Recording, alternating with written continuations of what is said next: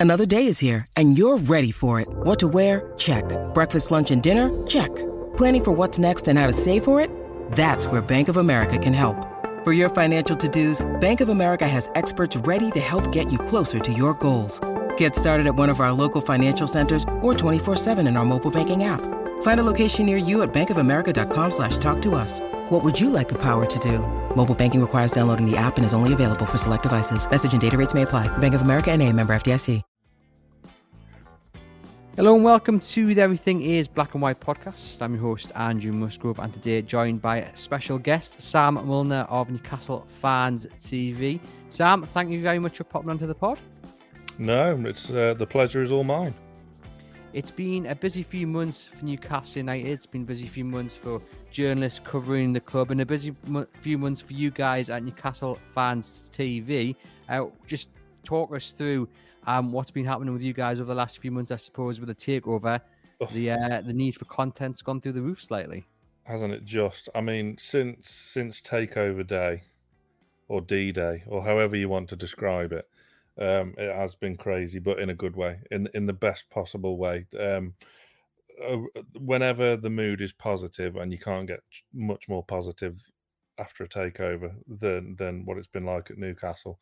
Yeah, um, media requests and and the not so much pressure, but the willingness and and and the want to do more and more engaging content is has just multiplied so much over over the past few months. But it, it's been so much fun since the takeover, and now the team's performing as well. That just makes things ten times better too.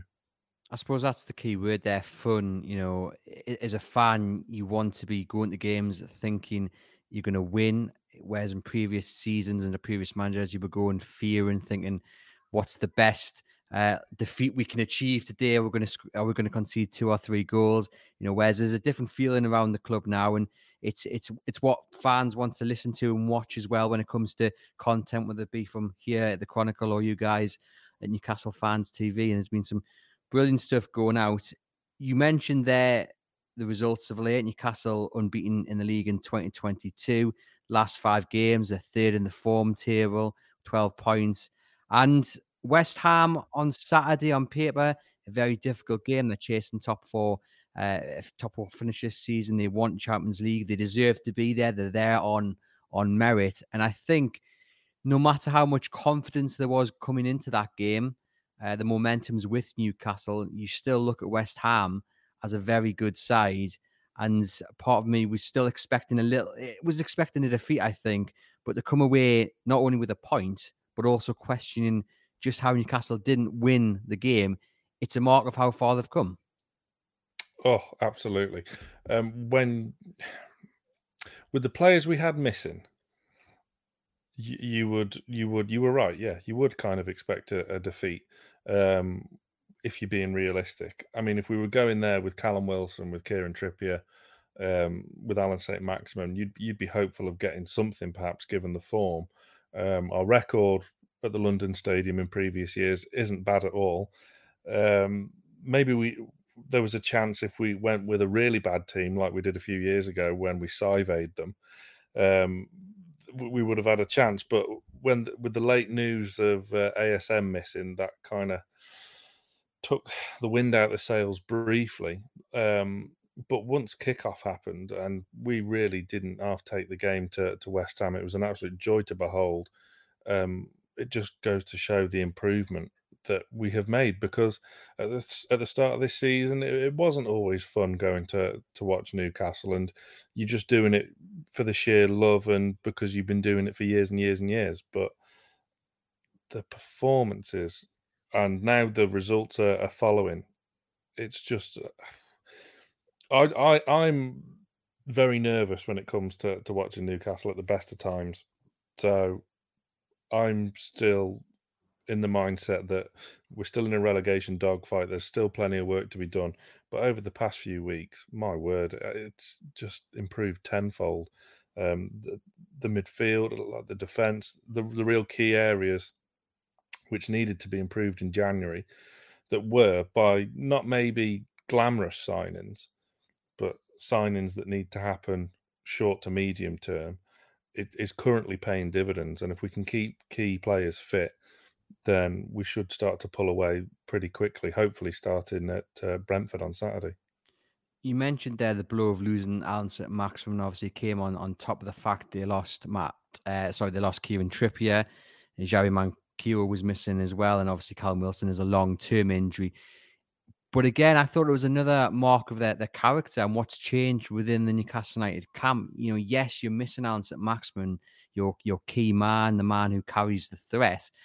But I, I don't think the reaction was as bad as it would have been a few months back. There seems to be this real confidence, not only within the Newcastle United camp, but within the, the, the fan base that they can they can deal with whatever's thrown at them. And and uh, for me, I thought Jacob Murphy stepped up you know, really well. And his opportunities to get ahead of Allan Saint-Maximin, they are going to be rare. And he needs to make sure when he gets handed an opportunity like he did against West Ham, you know, he takes it. He's a he's a very capable wing, and I thought he stepped in, and I thought there was there was a belief that he that he would do a more than decent job in replacing Saint-Maximin.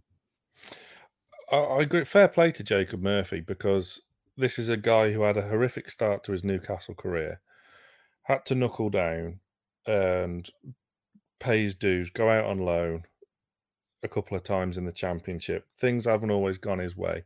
Came back last season, didn't get a great deal of chances, as you would expect. As as you just said, you're not going to get ahead of the, of Allan Saint-Maximin in the team, but he's ahead of Miggy Almiron now in the pecking order. You you have to say that.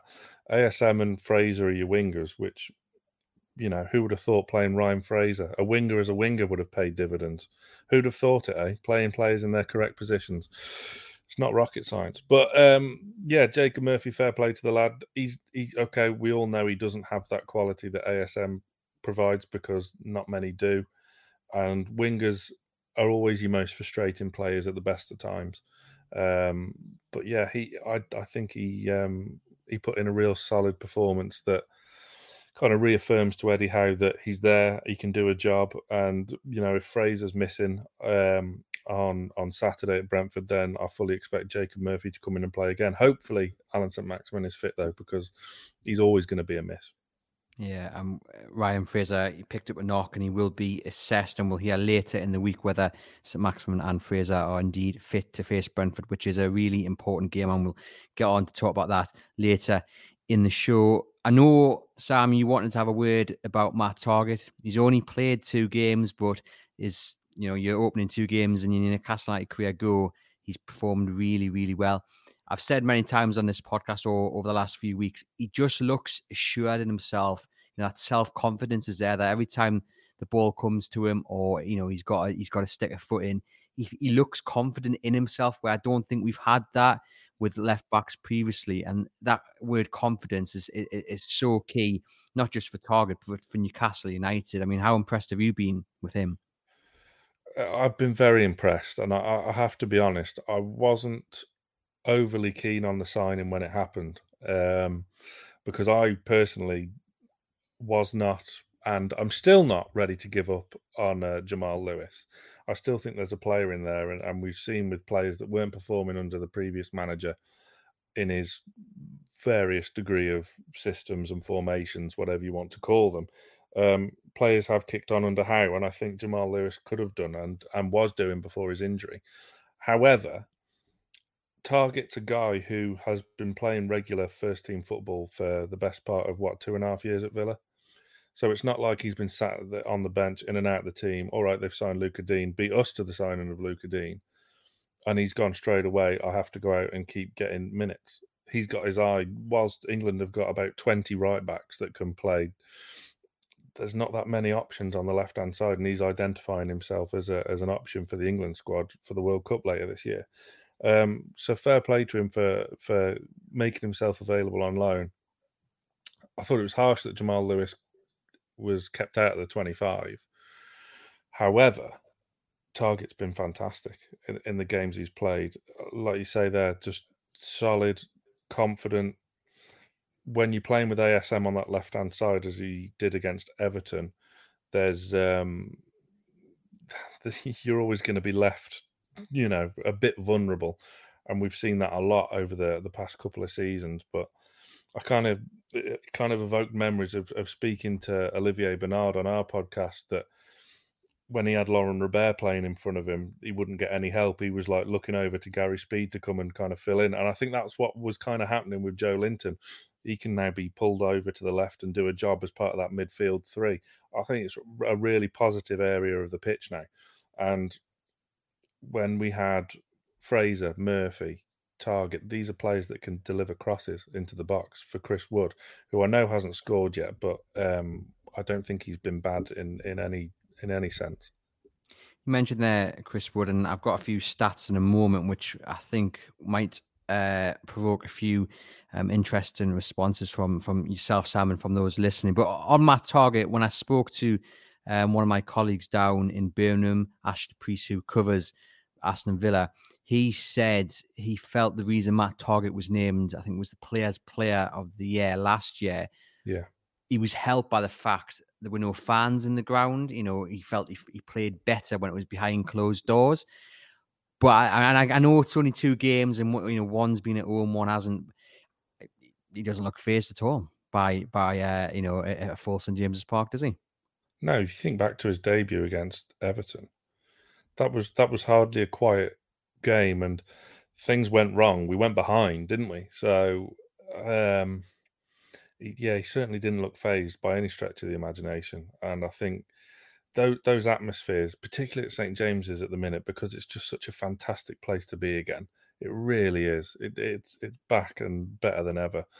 Um, you've got to embrace that kind of atmosphere. You really do, and and it'll make you. I mean, as long as the, that crowd see you putting in the effort, which to a man everyone has, especially at West Ham every player on that pitch gave everything for the shirt, then the away fans, when you're on away days, will love you, and the home crowd will stick with you all together when you're at St James's as well. It's it's it's it's an atmosphere to be embraced, and I think there's more to come from him still. Targett. I mean, it, it's definitely one maybe he's a bit of a modern modern day uh, Wayne Bridge. Whenever these clubs get taken over, Man City and Chelsea, they seem to have signed Shaun Wright-Phillips and Wayne Bridge. Maybe he's our Wayne Bridge. Who knows?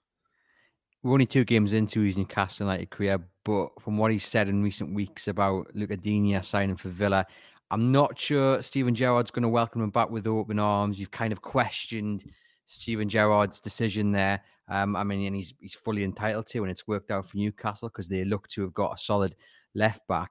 Um, is it too early to say get him signed up this summer? Possibly. Um, as you say, it is only two games in, and he's he's had a fantastic start. But fortunately, a decision like that doesn't have to be made for a couple more months at least. We can see how he progresses. Um, he's he's definitely, of course, he's on the list. He's played himself on the list to be signed on a permanent in the summer, but nowadays we can cast our net far and wide and you know our budget for a left back is more than 4 million so it, it, I remember when we were linked with him when he was third choice Southampton left back under Rafa. I think that was some that was the kind of fee that was mooted for him at the time. But there's there's going to be um, the scouting department's going to be very busy between now and the summer. I think.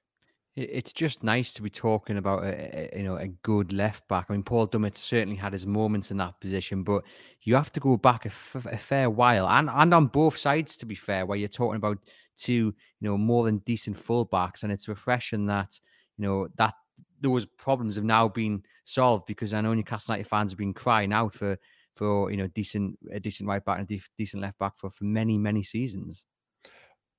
Yeah, you said it. I mean, Kieran, Kieran Trippier.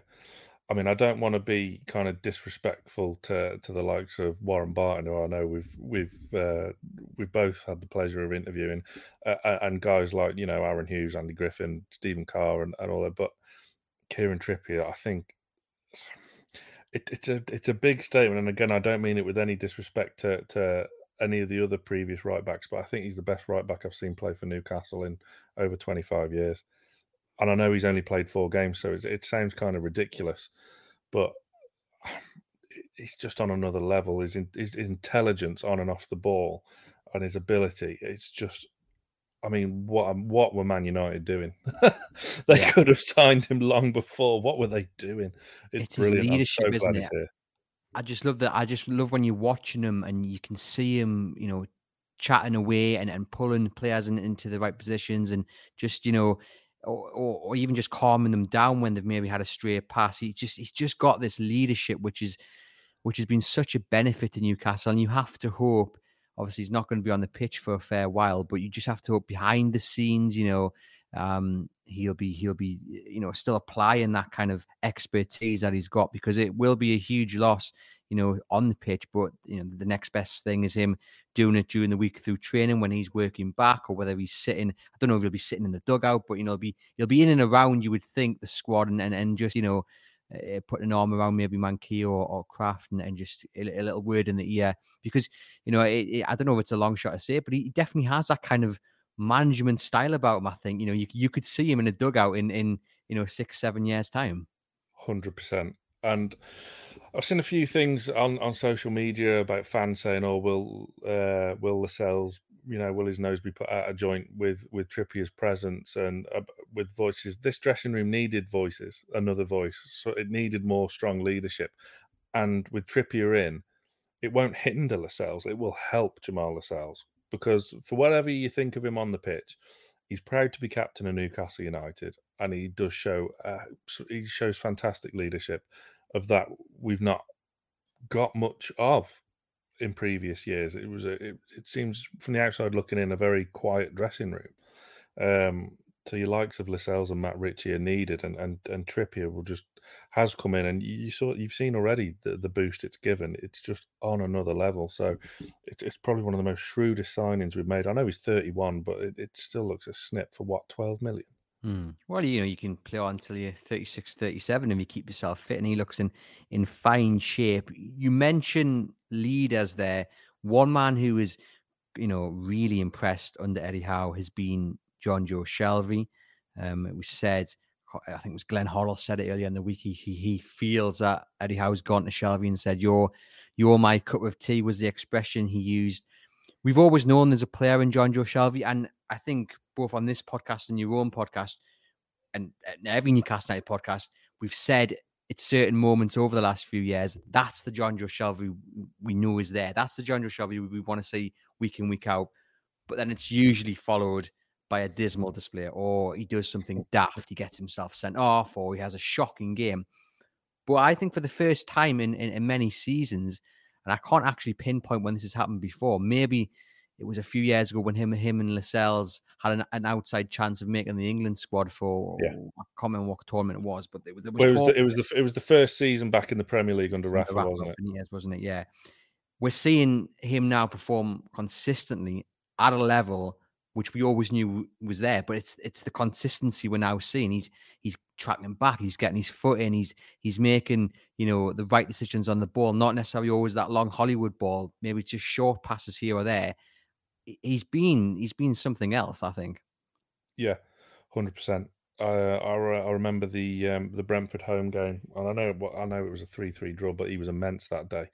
Um, him and Joelinton were um, yeah, consistency is key with Jonjo, and and he's getting that now. I think maybe the added pressure of uh, a certain Bruno Guimaraes on on the bench, who is ready and and willing to to make his first start, probably helps. But you can't blame Howe for for not changing it in midfield because they they've done very well, the three of them in there as a unit. Um, if I was really, really nitpicking in the first half, I'd have liked to have seen them move the ball out quicker when we're on the counter, just get that ball through the midfield quicker so we can attack quicker. But that is that is nitpicking because it was it was a really positive um, performance from from all three, and, and Shelvey's been a big part of that. Um, yeah, I, I think he knows himself. I mean, chances of an international call up, uh, uh, those days are gone, and he, and he knows that. But the the quotes I've seen come out from Shelvey um, was it in the pro uh, the match day program the other week, saying he wants to come back in ten years' time and and see how the club has progressed, and he knows that he was a, a small cog that got this club back to hopefully where it belongs talks of a new deal for Shelvey, reported in the Telegraph by by Luke Edwards on on Monday. Would you welcome a new deal for Jonjo Shelvey? It surprised me actually because there was there was um, was it three or four of them. Um, Schär, which doesn't surprise me. Who said he could uh, couldn't play in a back four? Um, he, has been immense. Yeah, we all we all did. We all said he, he yeah he's a good player, but he, he needs to play in in a five. He needs to have that license to roam. He like Philippe Albert. Do you know what? Do you know on Schär right? Um, people who listen to to the Everything Is Black and White podcast will know I've not been the biggest fan of Schär when he's played. I, I tend to watch him with my hands over yeah. my eyes because he has that moment of I don't want to say stupidity, but you know where he takes his eye off the ball, he makes the wrong pass, and I look he, he was brilliant against Leeds, and he's oh. put in solid performances since. And again, it's that consistency I think we're seeing. But I, I would like him to I would like him to go up another level. I think people forget he wasn't Rafa Benitez's first choice. You know, when Benitez signed him, he was he was he was down the list and he still has that mistake in him. And I think it is just about. I think when he when he when he's calm and he's he, you know he's he, he's such a good player when he thinks about it. But sometimes he just dives in. He can be rash. If he's beaten by the man, that's not where you want to be if you're Fabian Schär or in your Castle fan because he, he just chops down the man more often than not and he gets a silly booking. Um, but yeah, he has been he has been good um, over over recent games. But in the summer, Sam, if they go out and sign, say they go back in for Botman or they go back in for Carlos or Tarkowski or whoever, can you really see Fabian Schär being being a first choice centre back at Newcastle United? Maybe not, but I mean, I saw uh, AC Milan in, interested in uh, Fabian Schär, which would kind of clear the way for us to sign Botman, who is my number one choice by a long, long way. Um, I've said elsewhere that you know he's he's a key part of maybe building the spine of the team for the next five ten years. Um, i.e., Vincent Kompany with Bruno as our um, I don't know Kante, but these are big names to fill. I'm ex- I'm exaggerating obviously, but those are the that's the kind of thing that we're aiming for now, not just Hamza Choudhury on loan. But yeah, I, I take your point about Schär.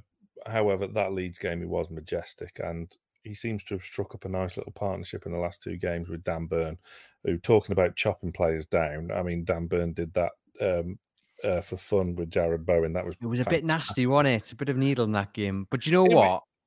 I've got it written down here. Dan Burn bringing the fight. That's what I've got written down on my notes. As simple as that. And he's just bringing a little bit of nastiness to that back four to that centre back pair. And you know, we saw against Tyrone Mings where he's not afraid to get his head stuck in, and we saw again with with Jarrod Bowen. And of course, if it was the other way around, we'd be equally as fuming as West Ham fans were. But it is nice to see Newcastle carrying a bit of punch about them in the in the defence.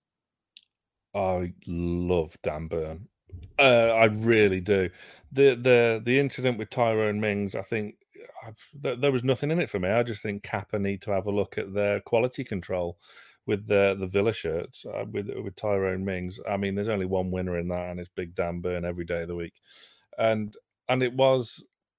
It, it was naughty that tackle on Bowen, but it, it's one of them where if he's on your side, you, you think that, that that's a bit funny, but it, it's it's he's been again. It was another one that that debut against Aston Villa, man of the match performance, awesome, superb. What we've been crying out for for months and months and months, and now when Lascelles is fit, Federico Fernandez is coming back fit. There's actually decisions to make now for Eddie Howe. It's not just well, we have to go with Schär and um, obviously Ciaran Clark's played himself out of the the 25 man squad. Things have gone from bad to worse for him ever since Brighton away last season. Horrific. Um, but now there's there's decisions to be made, and strength in depth is something that we've not had for for well all season, is it? But um, again, Dummett was a, is another one that uh, was in that conversation about a new deal. That one, I've got to be honest, surprises me. Um, along with Shelvey and Sean Longstaff, uh, Sean Longstaff. It, I, I kind of it, it's one of them. It, it's a difficult situation because you don't want to just turn your back on the players that have seen you through the bad times, kept us in the Premier League for five years under the darkest days of Mike Ashley when there was no investment. and we all know the stories now. We don't need to look back at, at that era. It's done and dusted, and things are looking up. But them them players, Paul Dummett in particular, have stuck with us through thick, thin, and very, very thin. So, but it's interesting, brutal, isn't it? Because I think, I think if you're Paul Dummett and Sean Longstaff, and you're looking at that, more particularly maybe Paul Dummett, this is just just my view. Even a Newcastle United fan at heart, you know you barely played over the last few seasons, and he'll know in himself whether this is something more long term or you know he will know realistically if he thinks he can challenge those players and get into that starting eleven. And in his head and in his heart, if he knows he can't, I I think he he would be one of those players which goes, you know, for the better of this club, you know, you know, maybe my future doesn't lie here. I'll be a fan. I'll be in the stands every every every weekend, and, and it'll be a hard decision because, of course, he will want to be part of that team going forward. But I do think he'll be sensible in it and, and look at it from a point of view, you know, of his fitness and whether he, he genuinely thinks he can be part of that first team because you don't want to just be making up the numbers. I don't think. No, it, it is a tricky one because, with, in my opinion, I, I couldn't play Dummett left back anymore. I don't think he has the legs for it. Saw it against Leeds. I mean, Raphinha killed him for 60 minutes, and that the turning point was when he went off. Don't get me wrong, Dummett did a great job because at the end of the day, Raphinha didn't score and we won the game and, and life was good again. But the turning point was when he went off and Manquillo came on and we were able to to stretch Leeds and get after them and get up the pitch on that side, which Dummett just couldn't do because he was too busy having to track Raphinha. It was for me, he's more of a left-sided centre back, but uh, again, can he play in a back too? I don't know. It's an interesting one, isn't it? Um, Dan Burn, as you say, has been brilliant. What what was your initial reaction when Newcastle were linked to Dan Burn? It, you know, it sort of came out of the blue. There'd been the chase for Carlos, there'd been the chase for for Botman and, and, and a couple of other centre backs, and they've gone and got Dan Burn. Obviously, you know, Newcastle United fans, when you offer that chance of if they meet the the asking price, you you know you're gonna you're gonna come back home, aren't you? What was your initial reaction, and have you been surprised by just how well he's performed? Um, my initial reaction was so much for Premier League teams not dealing with us. Um, it was one of them. As I say, I would have loved Botman. Carlos was an interesting one. Um, I remember David Ornstein from the Athletic saying um, Diego Carlos was like the best centre back in La Liga at the moment. So I was like, oh, yes, please. Um, but again, in the same sort of mould of Chris Wood, this is Premier League proven short to medium term signing, which is exactly what we needed at the moment. Just no frills, old school defender who's an absolute beast, and it's paying dividends already. I mean, look at his two performances so far; they've just been uh, just rock solid, proper centre back, and you just can't grumble with anything he's done so far. And long may it continue. Yeah, fingers crossed. He has been absolutely brilliant. And we're going to get on to Chris Wood in just a moment. But just a note that we've launched a nationwide survey here at Reach PLC called the League of Love and Hate. Essentially, we want you guys, Newcastle United fans, to pick the five teams you like watching aside from Newcastle and the five you hate. Um, is what I've got written down here. So you'll you'll fill in that form, and then when the survey closes in a few weeks' time, we're going to create a big map, and it's going to show you um, how fans of clubs feel about other sides around them. So it'll be an interesting um, conclusion to that survey. I'm going to pop it in the podcast notes and you'll see it across the social media channels over the next few weeks as well. So please do just take a, a moment or two to fill that out. Really intrigued to see the results on that, Sam. I'm going to ask you for the five other teams aside from Newcastle you don't mind watching and the five you really don't like watching. Well, the, the ones I don't like are very easy: Aston Villa, Sunderland, Wolves, um, who else don't I like? Those are the main three. Of course they are. Um, the ones I do like, I actually go. Uh, I used to uh, back in the day. I used to go and watch Crewe quite a bit. Um, what just one of the salt of the earth teams of, of English football. I think they're their youth academy. The the players that have come out of that um, academy is, is, is wow. And uh, at the time when I used to go watch them, they used to have to produce a million pound player every two seasons to stay afloat, and they did it a lot. Players like Danny Murphy, Dean Ashton, um, just to name a couple there. There are low loads, loads more. But yeah, I, and they played good football as well. So yeah, I used to like going watching Crewe. See, I've got, I've got uh, the people that follow me on Twitter. I am uh, my second team is Burton, so they're in my list of five I like to watch. And I have got Wolves in there actually. Like I think they're they're they're a really decent side.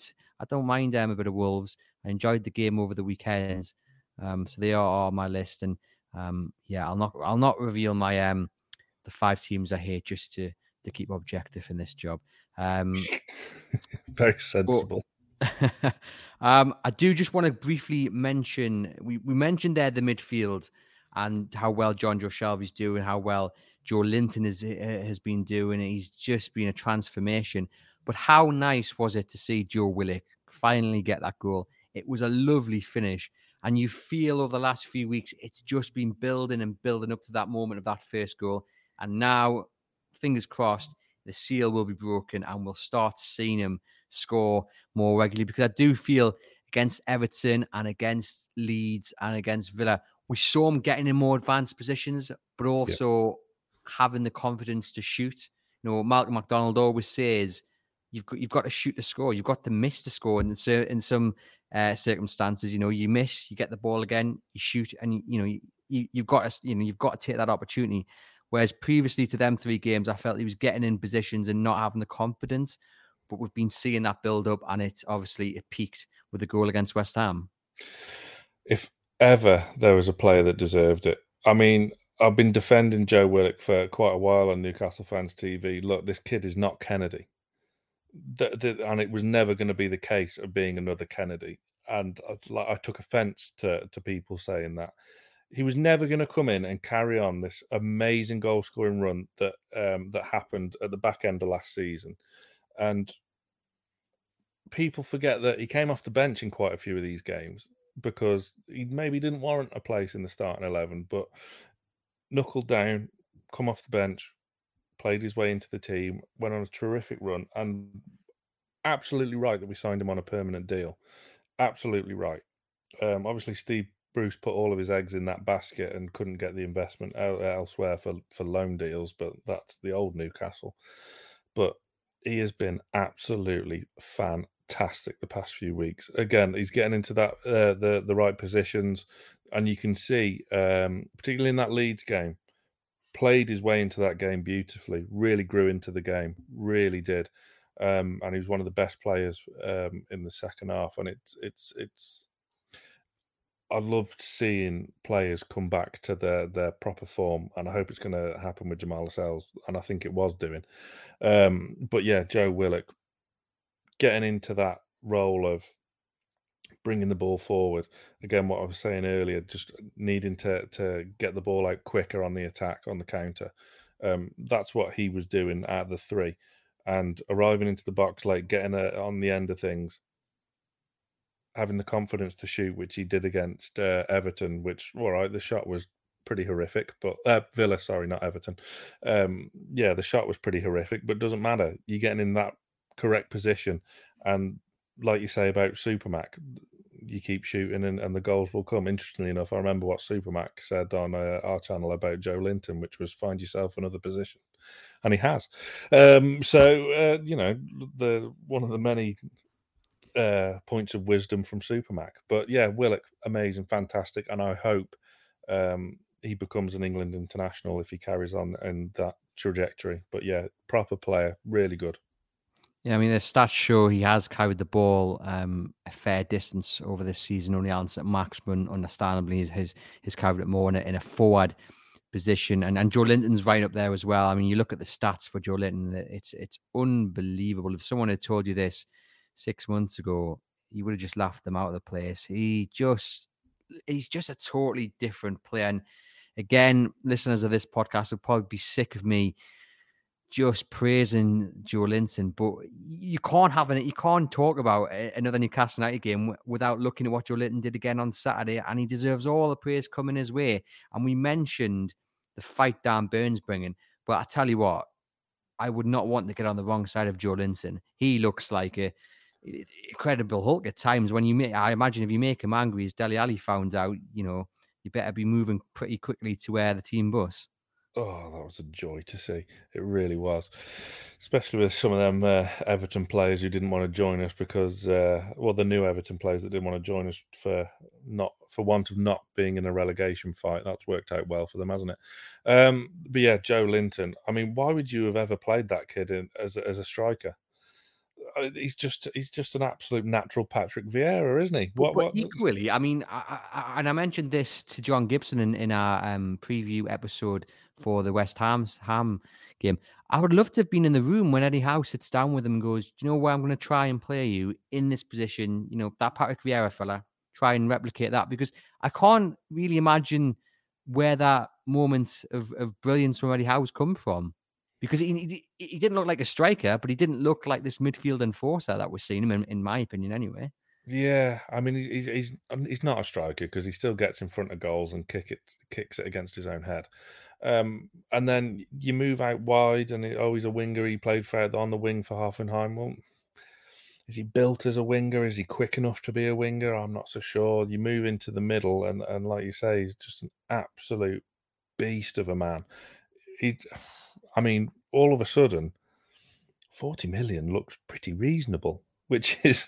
If, if anyone would have said that at any given moment about Joelinton in the past two and a half years, yeah, there would have been uh, argument and and a white van pull up, but it, it's it's just absolutely brilliant to see a player who has gone from rock bottom, both confidence wise, a young kid coming away, a lot away from home, already moved to Europe, had a loan spell Austria, Premier League, tough league to adapt to, playing out of position, and now all of a sudden, look how much he's grown. He's now a leader on the pitch as well, bringing in when when Bruno's coming off off the bench and he's he's going straight to Joelinton for for some direction and and it's just wow, what a transformation! Brilliant to see.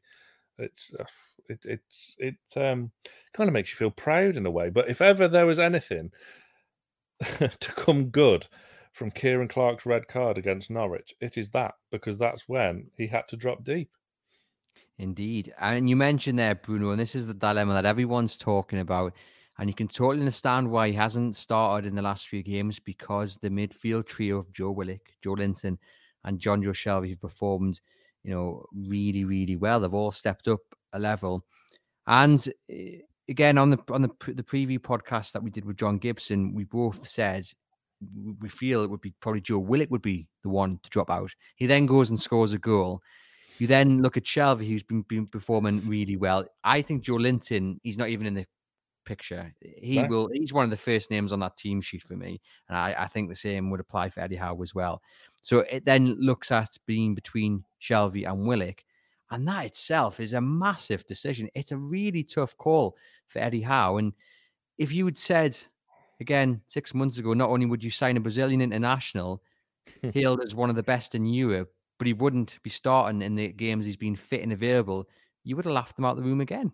Yeah, and we weren't losing. Um, that, yes. For for me, I have to be honest. I always thought it was more Shelvey's position that was under threat as opposed to Willock. I thought that battle was more between Willock and Sean Longstaff because Shelvey is kind of the middle of the three, um, and I think that's where Bruno would be more suited. Um, but yeah, it's, it's, a tricky one, eh, but it's a it's a great dilemma to have because it's options, it's strength in depth, it's it's having a proper squad of players for the. And it's a lot part. more easier to have or to accept this dilemma, to welcome this dilemma, like you say, when when they're winning. You know, Newcastle yeah. winning games, they were unbeaten, so you know that helps people go, yeah, okay, but the way they're performing also makes this dilemma um, a totally understandable one, and it's going to be interesting in the weeks going forward. And like you you mentioned when we talking about Shelvey, the fact Bruno has come in, you know, players are looking around and thinking, well, he's going to be in one more position, you know. And that competition element so so crucial. And that's something that was missed by the Mike Ashley years. You very rarely had quality competition in in, in areas, and we're starting to see this under the new ownership where they are bringing in quality players and saying to players already in that position, you want to be part of this journey, go out and prove yourself And fair play to everyone who's been handed that challenge. So far, so good. They've done that. They've stepped up. It's amazing what happens when you train for more than two days a week, isn't it?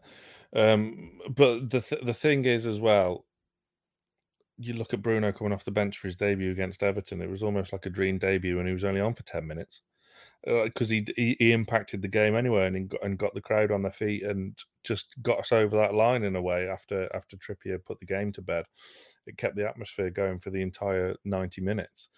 Um, it's it's it's fantastic. I mean, if and I still say if I know things are going well at the moment, but there's obviously a long way to go. We have got some tricky fixtures, particularly in April and and into May before we go to Turf Moor for the final day of the season. So there is still work to do. So if we do stay up this season, which hopefully we we will, and we'll have it put to bed before then, before April, that is. It's it's such an exciting time. It's it's the most exciting time ever to be a Newcastle fan, if if we stay up because it, we're actually going to be run like a proper Premier League football team for a change, and it's we're going to be competitive in transfer markets. We're going to be competitive. We're not going to be um, afraid of being outbid. We're not going to be outmuscled. We're not going to be messed around in the transfer market, despite the the the new influx of wealth that we have. We saw that in January that the new owners aren't going to be held to ransom and paying over the odds for players. Uh, so it, it's it's such a great time. It's it's such an exciting time, and I, I cannot wait for the summer if we stay yeah. on. there's a, there's ambition to do more than just make up the numbers in the Premier League, which is exactly what Newcastle United fans have have wanted over recent years to to be more than a club just existing, and, and we are starting to see that the foundations set to, to to to be more than a club that is just existing. Um, on Saturday, then against Brentford, are you sticking with that midfield trio, or are you going to drop one of them out and bring in Bruno?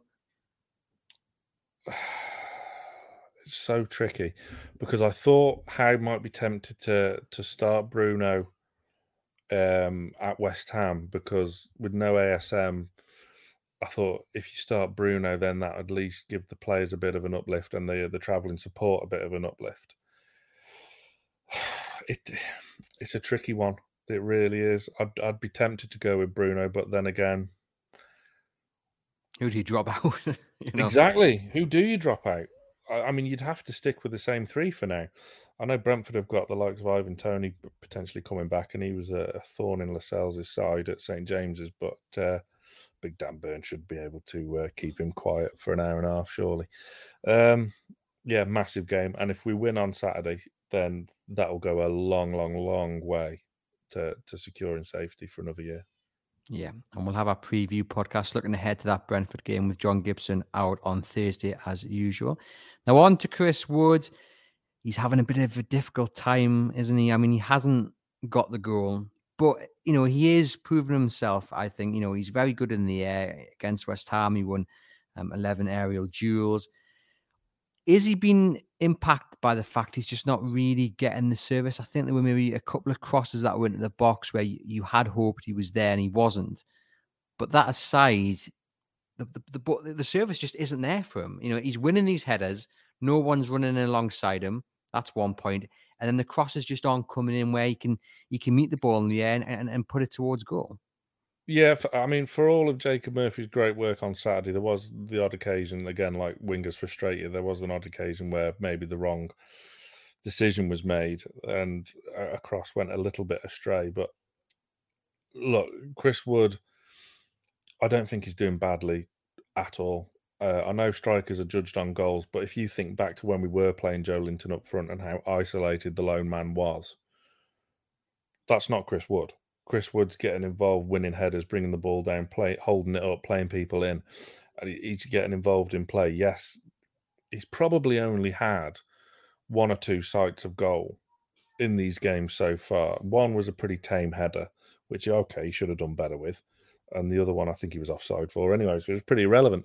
But it, I think it'll come for him. But this is this was a classic example of short term signing for exactly what we need because we're so light on the ground up top and you can't rely on Callum Wilson to stay fit as as much as it pains you.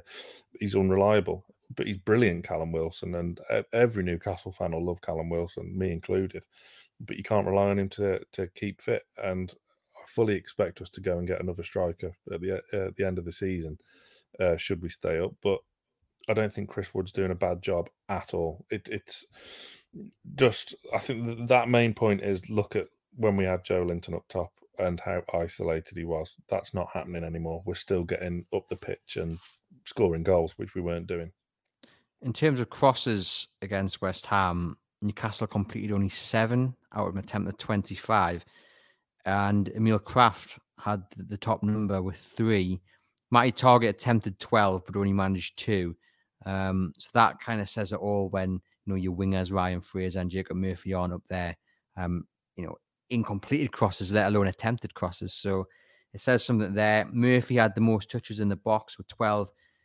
Chris Wood only had five, and he only had 28 across the whole game. So he is, you know, for all he's winning the ball, he is he is a little bit isolated. But I guess how do you you, you can't really fix that with the way the way Newcastle United play. I guess you know he's he's doing the job he's been brought in to do, and I guess from his point, he's just got to keep his head head up. He's got to be confident that he's you know he's he's going to be involved in the games, and he and he is going to he's going to get a goal eventually. He will, he will, and I, and I know we've paid over the odds for him for his release clause, but but let's face it, Burnley were never going to sell him otherwise. Um, if he scores five goals between now and the end of the season, he's worth every penny of that transfer fee, in my opinion, because that's exactly why we've bought him. Um, he he he was isolated a bit, but not nowhere near as much as the previous point of uh, I made of Joelinton because he's still getting involved in the game and laying it off. He, he has to come a lot deeper, and when he's playing with St Maximin on one side of him, crosses aren't going to be coming into the box anyway. that you know what ASM's going to do, and he's he's going to run, try and cut inside and, and build play up that way. He's not going to take it out wide, apart from the uh, lovely goal against Everton, uh, uh, Everton, which Fraser got on the end of. So crosses aren't going to come in as often as it would, in theory, with with Murphy and Fraser who've got a better delivery. Um, which is why I think he went uh, how went for Murphy over Almiron um, but look, it's it's probably our least glamorous signing, but it's one that was very much needed for the short term, and I'm I'm I'm staying with the guy because when Callum Wilson's fit, is he going to play? Probably not. Hmm. No, I know it was a necessary signing. He's got good character. He's got Premier League pedigree. You know, I, I always think back to the story about Alan Shearer and David Ginola and Ginola refusing to put the ball in the box. It'd be Interesting to see how Alan Shearer would react with Alan Maximin on the wing if he, um, you know, tried to turn a defender once or twice more than he should do without putting the ball in the box, wouldn't it? Yes. Um, how to be a fly on the wall if that scenario uh, would have ever happened, but it's it, it, different time as well, isn't it? I mean, you know, Shearer won the Premier League with with Blackburn because of crosses from Ripley and Jason Wilcox. so uh, yeah, I mean that's not going to happen with ASM. No, no, it's it's very hard when you're the man not crossing the ball is your biggest threat, isn't it? And um, we've seen just what he can do over uh, over the recent weeks and uh, the, the, good results Newcastle have had. We will finish on Eddie Howe, um, Sam, and how he's done uh, you know, it was tough for Newcastle in the beginning. I think we saw little bits of improvement, and then over the last few weeks, it's just all just kind of exploded in the right way, and Newcastle just looking like a team that are gelling despite all the the injury issues they've had and, what have you. You know, we are starting to see Eddie Howe's Newcastle United. Yeah, um, I think he was very unlucky that we didn't see kind of that new manager bounce cliche happen because we did in a lot of elements of the performances. Um, I think back to that Brentford uh, three uh, three where Harry wasn't there because he had COVID, um, but in an, in an attacking sense, we did have that bounce. Um, it was just that a couple of them sloppy defensive errors came to the fore, which kind of spoilt things. But whilst we didn't have that bounce results wise, you know, us fans know what we see, and and it was complete chalk and cheese to what we had under Steve Bruce. And now the pleasing thing is that the results are coming. They could have even been better. I mean, at the start of this unbeaten run, we drew against Man United. We should have won that game every day of the week and twice on Sunday. We deserve to win that game. But we're starting to get what we deserve now. Little slices of luck, like Leeds away, are going our way, which just weren't happening for us. Things weren't clicking. We look fitter. We look so much fitter. I mean, I don't, I don't care what anyone says. We came into this season undercooked. We didn't look right. Well, look, Callum Wilson back, said it, so you know you can't get much bigger name than, than that. You you think back to that first game at home, Andrew, against West Ham. We looked done after sixty minutes. Yeah, done. We were we were we were there were players out there compl- that were blowing their backsides. What off. I can't understand about that is how Callum Wilson can then go on a podcast a few months later and, and make that point. Like he knew, like if if he knew, other players knew. The coaching, I just, I mean, we don't know. We've moved on from that time, and you know, we're in a much better position as a as a club. But it is, it, when I heard that, I did scratch my head. It was a bit bizarre because I'm thinking, how how, how are we? How are Newcastle at that point at the first game of the season. It, it didn't make any sense to me. Well, it was embarrassing. What it really was. The, the the start of the season, you could tell we were we were so undercooked. Um, it's a difficult one because Bruce was popular with the players, wasn't he? Um, he's he's got that kind of um, relationship with with the players that makes him popular, which I don't know isn't always a great thing. I know for all of Rafa's flaws, uh, you got the complete polar opposite, but I think Howe has that nice balance where they work his players very hard, and we saw that with the trip to Saudi that the play it wasn't a jolly by or a PR exercise by any stretch of the imagination. It was proper hard work, warm weather training, and look look at it now. It's paying dividends. We look fitter. We're for the whole 90 minutes players are working and working and working and that's all the that's all we ever want to see is players giving everything for 90 minutes and we got that at West Ham every single player on that pitch give everything for the badge, and that's all we ask. Yeah, 100%. It's been an excellent few weeks and long may it continue. Sam, thank you very much for popping on to the Everything is Black and White podcast. Just let our listeners know where they can find you. So, uh, Newcastle Fans TV on YouTube. and um, we also have our kind of side project podcast uh, called The Greenwood and Mulliner Show on Newcastle Fans TV. Um, we have a different guest on that myself and my co presenter Johnny interview every week, including yourself, Andrew. You've been good enough to pop on. Um, yeah, ex players, Newcastle legends, Sir John Hall, Nobby Solano, loads, loads, loads more. Uh, Lomana LuaLua, uh, that gets released every Tuesday as well. So uh, go on over and give it a listen.